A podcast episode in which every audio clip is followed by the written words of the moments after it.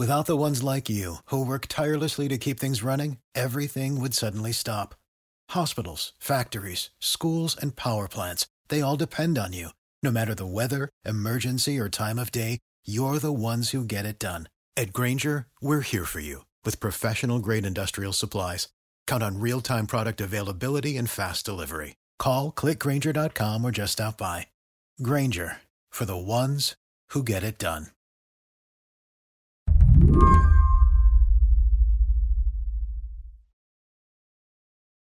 So Alex, I'm going to I'm going to read you a list of adjectives from this profile you wrote back in September.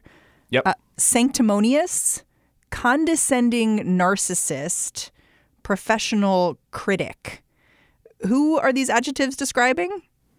Uh, those adjectives are describing Senator Elizabeth Warren, and they are all attributed to former Obama administration officials and Treasury officials. Alex Thompson writes for Politico, where he covers the Elizabeth Warren campaign. I was assigned the beat in March, and so I was actually just calling around people that had worked with her.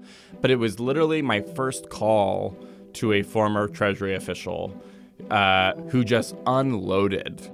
The Obama administration is where Elizabeth Warren, the politician, was born. I mean, it's been a decade, and they're still there's they're still angry. They're still so mad. And uh, I-, I, was even taken aback at how visceral uh, the anger was at times.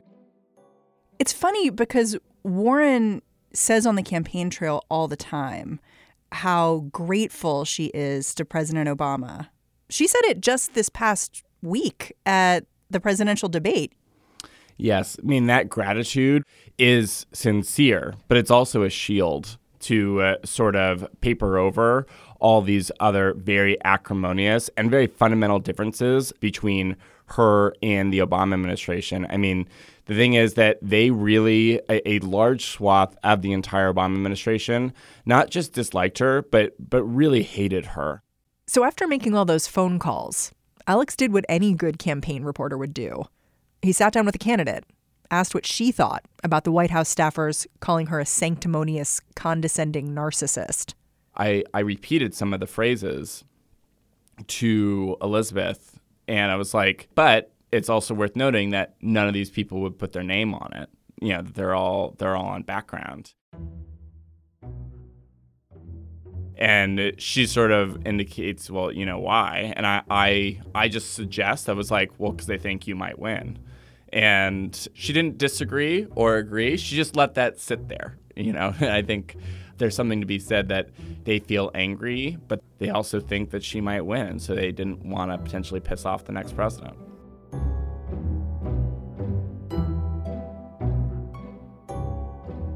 Today on the show, what pisses people off when it comes to Elizabeth Warren? The frustration some in the Obama White House seem to have with the newly minted Democratic frontrunner Alex is going to tell us where that frustration comes from and why right now it seems to be resurfacing. I'm Mary Harris. You're listening to What Next? Stick with us.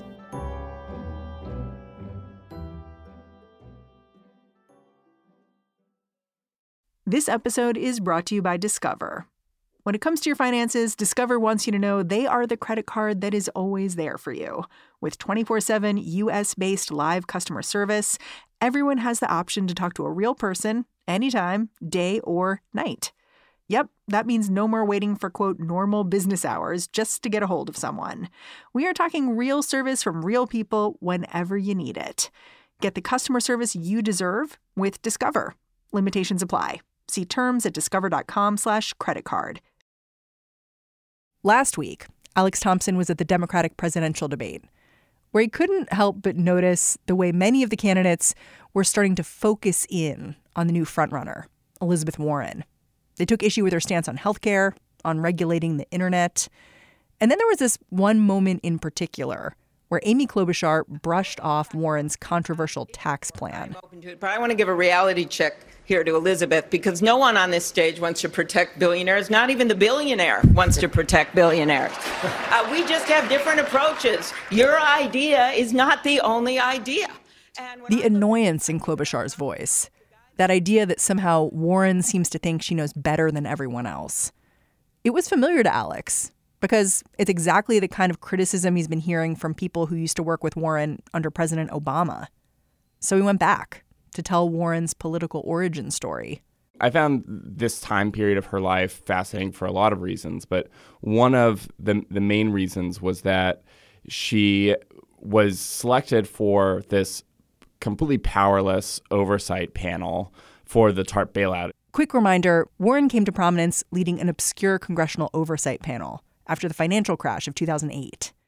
Um, but the panel, if you actually read the legislation, it really only had one power, which was it was tasked with writing a monthly report.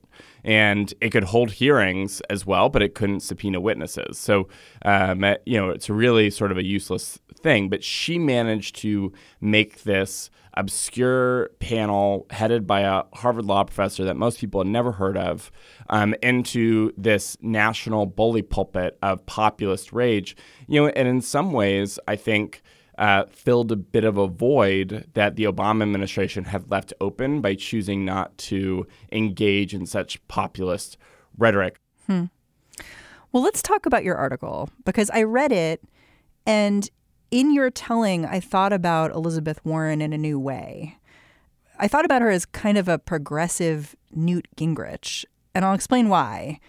Which is, she had this issue, which was economic security for Americans, getting people out of bankruptcy. And she had tried advocating for it in a lot of different ways. After the financial crisis, she gets tapped to get into the political fray, which she'd done before a little bit, but this was new. And then the same way that Newt Gingrich sort of saw C SPAN and recognized its power, I felt like Elizabeth Warren recognized the power of YouTube and media more generally and just sort of went for it. Do you agree with that assessment? I mean, I think it is underappreciated how media savvy she was, and I think she became media savvy sort of uh, as a as a method of last resort um, because she didn't have much power. You know, she very much, you know, the panel um, had the power, was tasked with writing a report every month you know, that monthly report became a monthly media tour. Uh, she would start out, you know, at you know around 5 a.m. Aide would come to the hotel she was staying at and bring her an egg McMuffin. And she'd start at 5 a.m., go to NPR, go to Fox and Friends. She'd appear in Michael Moore documentaries. Basically, anyone and everyone that wanted to talk she would talk to. And often was you know i think they realized that fox and friends wanted her on in part because she was going to bash the administration's recovery effort but she didn't care. It was about getting her message out. Can you talk a little bit about what elizabeth warren was advocating for that the obama administration was hesitant to do? Yeah so i mean the fundamental critique that she has the main one that she has is that there was not even close to the sense of urgency to bail out um, homeowners who were being foreclosed on or facing foreclosure that there was to bail out the banks. And it was, uh, I think that, so there's one question about how much urgency sh- the administration was showing towards potential different victims, you know, the well connected versus the not well connected. Um, I think the other main critique that she would have is that the administration's response was sort of to was sort of like putting a bandage on the system rather than realizing how much the system had rotted. I mean, there are two ways to see this, which is wow, catfight, or this is a cabinet of rivals, right? These are people with different ideas clashing and coming together with the express purpose of finding a compromise. I, I wonder. it sounds like the Obama officials you talked to, though, they didn't see it that way. Well, no, and I think part of that is because you know uh, President Obama and the administration, you know, they never picked her. You know, she elbowed her way into that room and made her priorities clear. You say that they never picked her. When you say that, what do you mean? Because it's my impression that she was selected for the panel by the administration, but am I getting it wrong? No, so she selected for the panel literally uh, by Senator Harry Reid. uh, she started her work for the congressional panel actually in December before Obama was even inaugurated. We had no other choice in that circumstance. AIG believed that it had a choice until you moved in, and that was that they could pay 90 cents on the dollar, 85 cents on the dollar, is, 80 cents on the dollar. I don't understand why this is so complicated. As the leader of this TARP panel, she'd hold regular public hearings, broadcast on C SPAN. And if you watch these hearings now, what's clear is that she did not pull punches even if she was fighting with someone in her own party, like Treasury Secretary Tim Geithner. Mr. Secretary, I come from a world of Chapter 11. People default all the time. They negotiate but down you know, on their know, obligations, right. and they do not bring down but the entire. Exactly, you're exactly system. right, and you're and you're a national expert on this basic issue, and that's why. But banks are different. AIG is effectively a AIG bank. AIG was not a bank. I, am out of time, and I've done it to myself again. I, I apologize. all of this would play out in these public hearings. You describe one in 2010 where it, what was fascinating to me was that before the hearing everything was fine. Everyone's in an ante room. How you doing? What's going on? And then as soon as the cameras go on and elizabeth warren is you know ta- is in front of timothy geithner she's just ripping into him.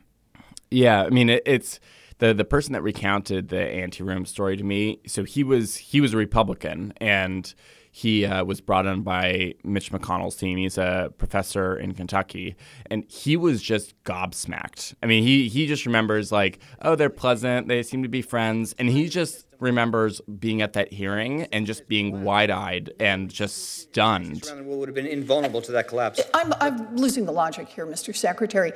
If Goldman Sachs could have withstood these losses and the other only counterparties. The direct, only the direct effects of that stuff. It's, just, it's not the right way to so they still could have paid off all the parties in turn that they owed money to. This would not have caused Goldman Sachs to collapse. This no, would not that, have caused that, the direct counterparties to collapse. but you, but, but uh, Chair, it's like she feels that.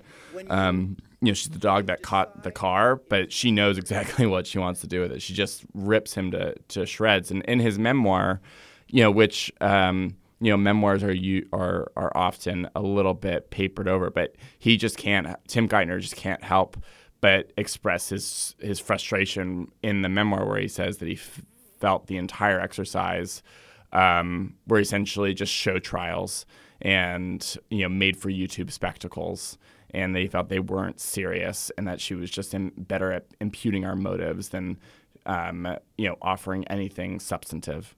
But the arguments of the Tim Geithners and the Larry Summers, they had real logic behind their ideas. The idea was we're going to pump money into the banks, and that money will then spread out throughout the economy and will kind of revive everyone. And I, I wonder why she didn't see it that way. I think that she saw that as the bare minimum. You know, she looks back at those years and she's like, great. You saved the banks and you prevented a Great Depression. Well done. Nice job. Now what? But part of the reason why someone like Tim Geithner didn't want to, say, give direct aid to homeowners who were underwater was because of the optics and the folks who were angry because they were dealing with Tea Party activists who were worried that if you were going to give money to a homeowner who had, you know, gotten a loan on the basis of their mortgage and added a second bathroom in their house, that, you know, why am I, taxpayer guy over here, paying for your mistake? Uh, that's absolutely right. I mean, it's it's so easy I think Treasury people would say too, it's, it's just very easy to throw bombs and to say, hey, these people are, are struggling, you're not doing enough. But I think the view of the Treasury official is like, you may not like the banks, this may be morally morally outrageous. I think even Tim Geithner would admit that like what they were doing was completely and utterly unfair. But it, what if you want to help the people at the bottom, you need to make sure that the system doesn't collapse.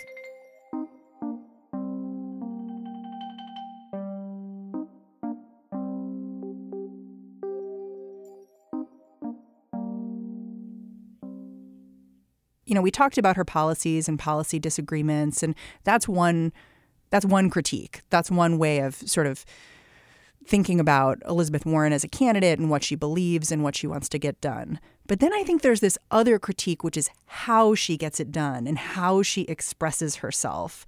Can you talk a bit about how the Obama administration saw this back and forth? The fact that she would maybe be one way in public and on the radio or on TV, and then another way in private in the political realm. Yeah, I mean, I think a lot of people felt that she was a hypocrite. That and and this sort of in their mind, they're like, you're sort of nice and and pleasant in private, and then it's all in their minds, you know, theatrics in in public.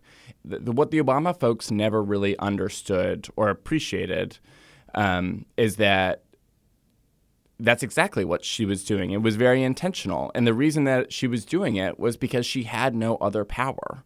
Like in her mind, she was like, You wouldn't even let me into the room. You wouldn't invite me into the room. You wouldn't care about anything I had to say unless I was loud, unless I did, you know, made made my priorities very, very clear in public. And, you know, I think even to an extent, she was surprised the fact that like you know she'd been saying a lot of these things for a long time but you know sort of her rage met the moment during the financial crisis and suddenly everyone's paying attention and she wasn't gonna let them look away. And the obama folks you know they they just didn't understand i think it was sort of like a a, a theory of power in, in some ways.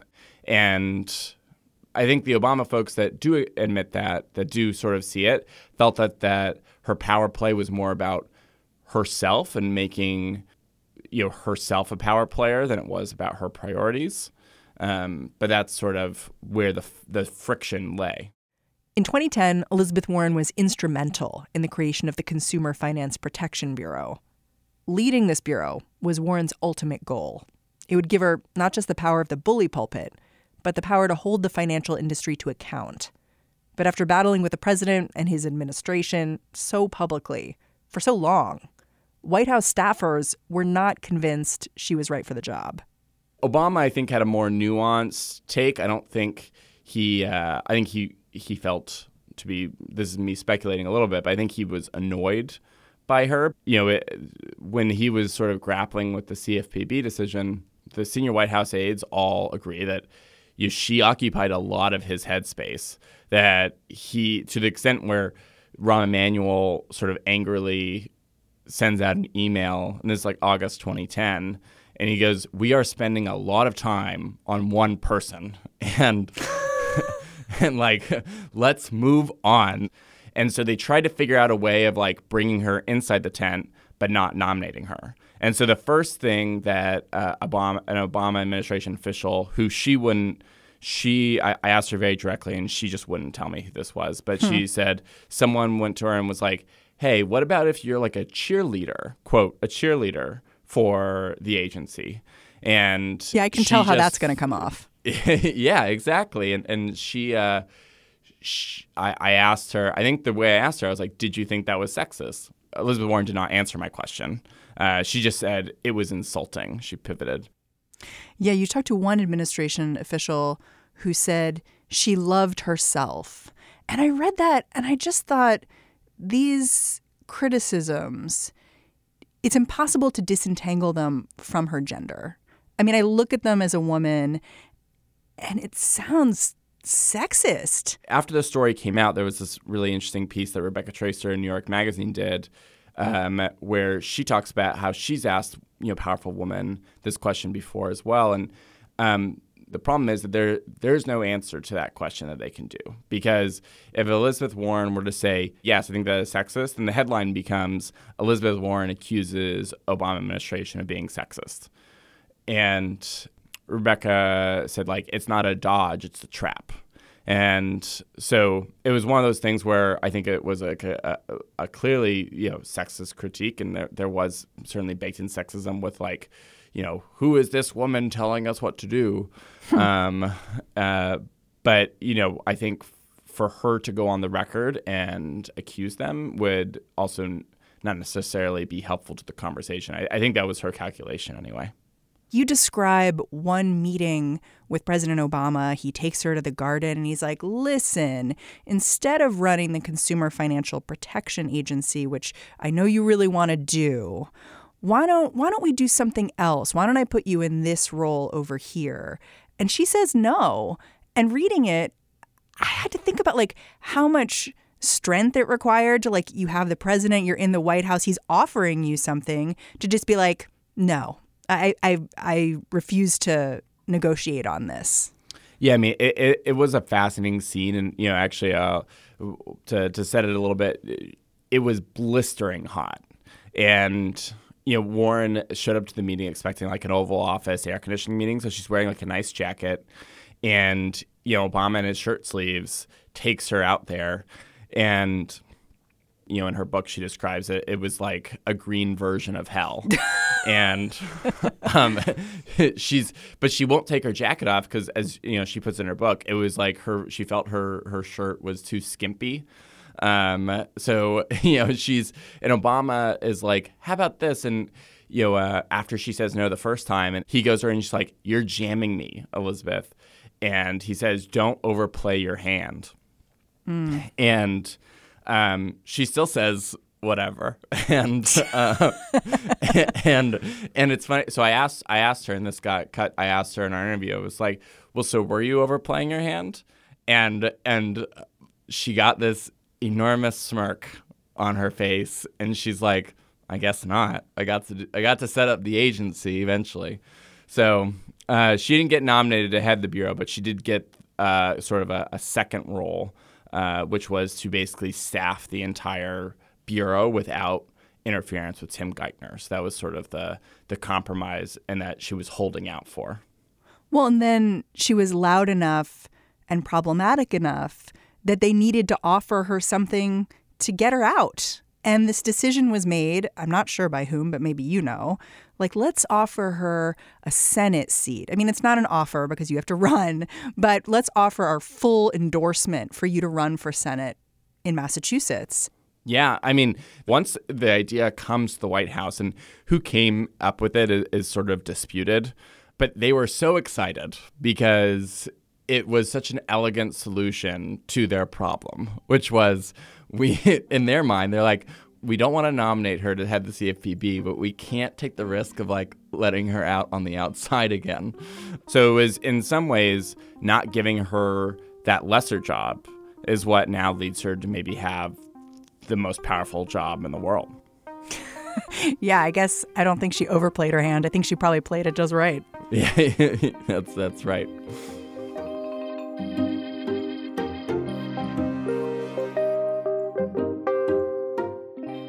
So I guess the question is after digging so deeply into the origin story of Elizabeth Warren as a politician, what does it tell you about who she might be as president and certainly who she's becoming on the campaign trail?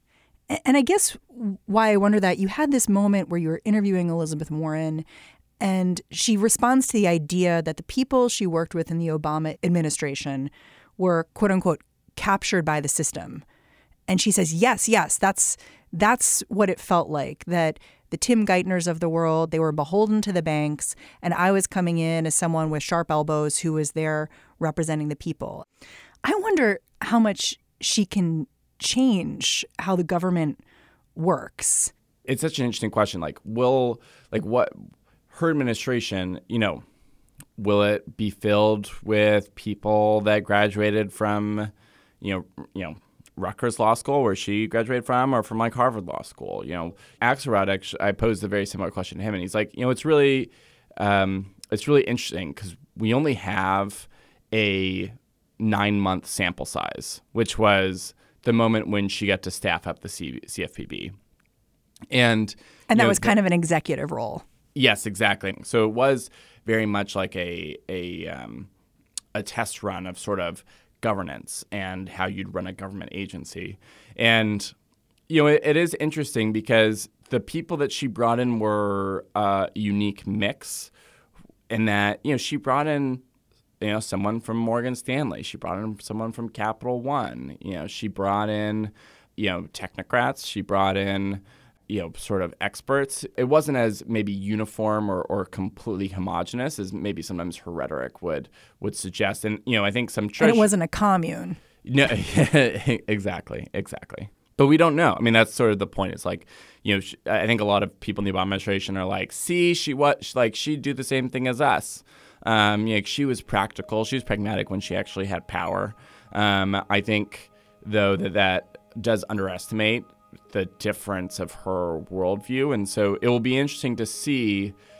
You know, it's a lot of what we're doing right now is a lot of tea leaf reading. And that would actually be one of the most fascinating things about a Warren presidency, if it ever does happen, is just it'll just be interesting to see how the rhetoric translates into reality.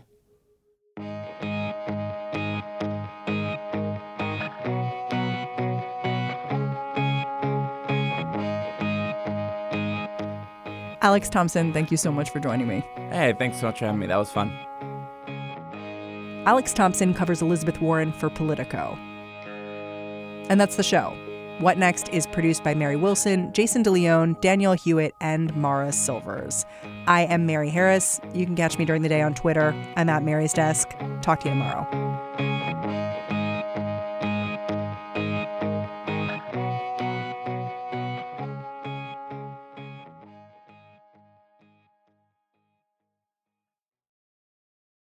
Is Ryan here, and I have a question for you. What do you do when you win?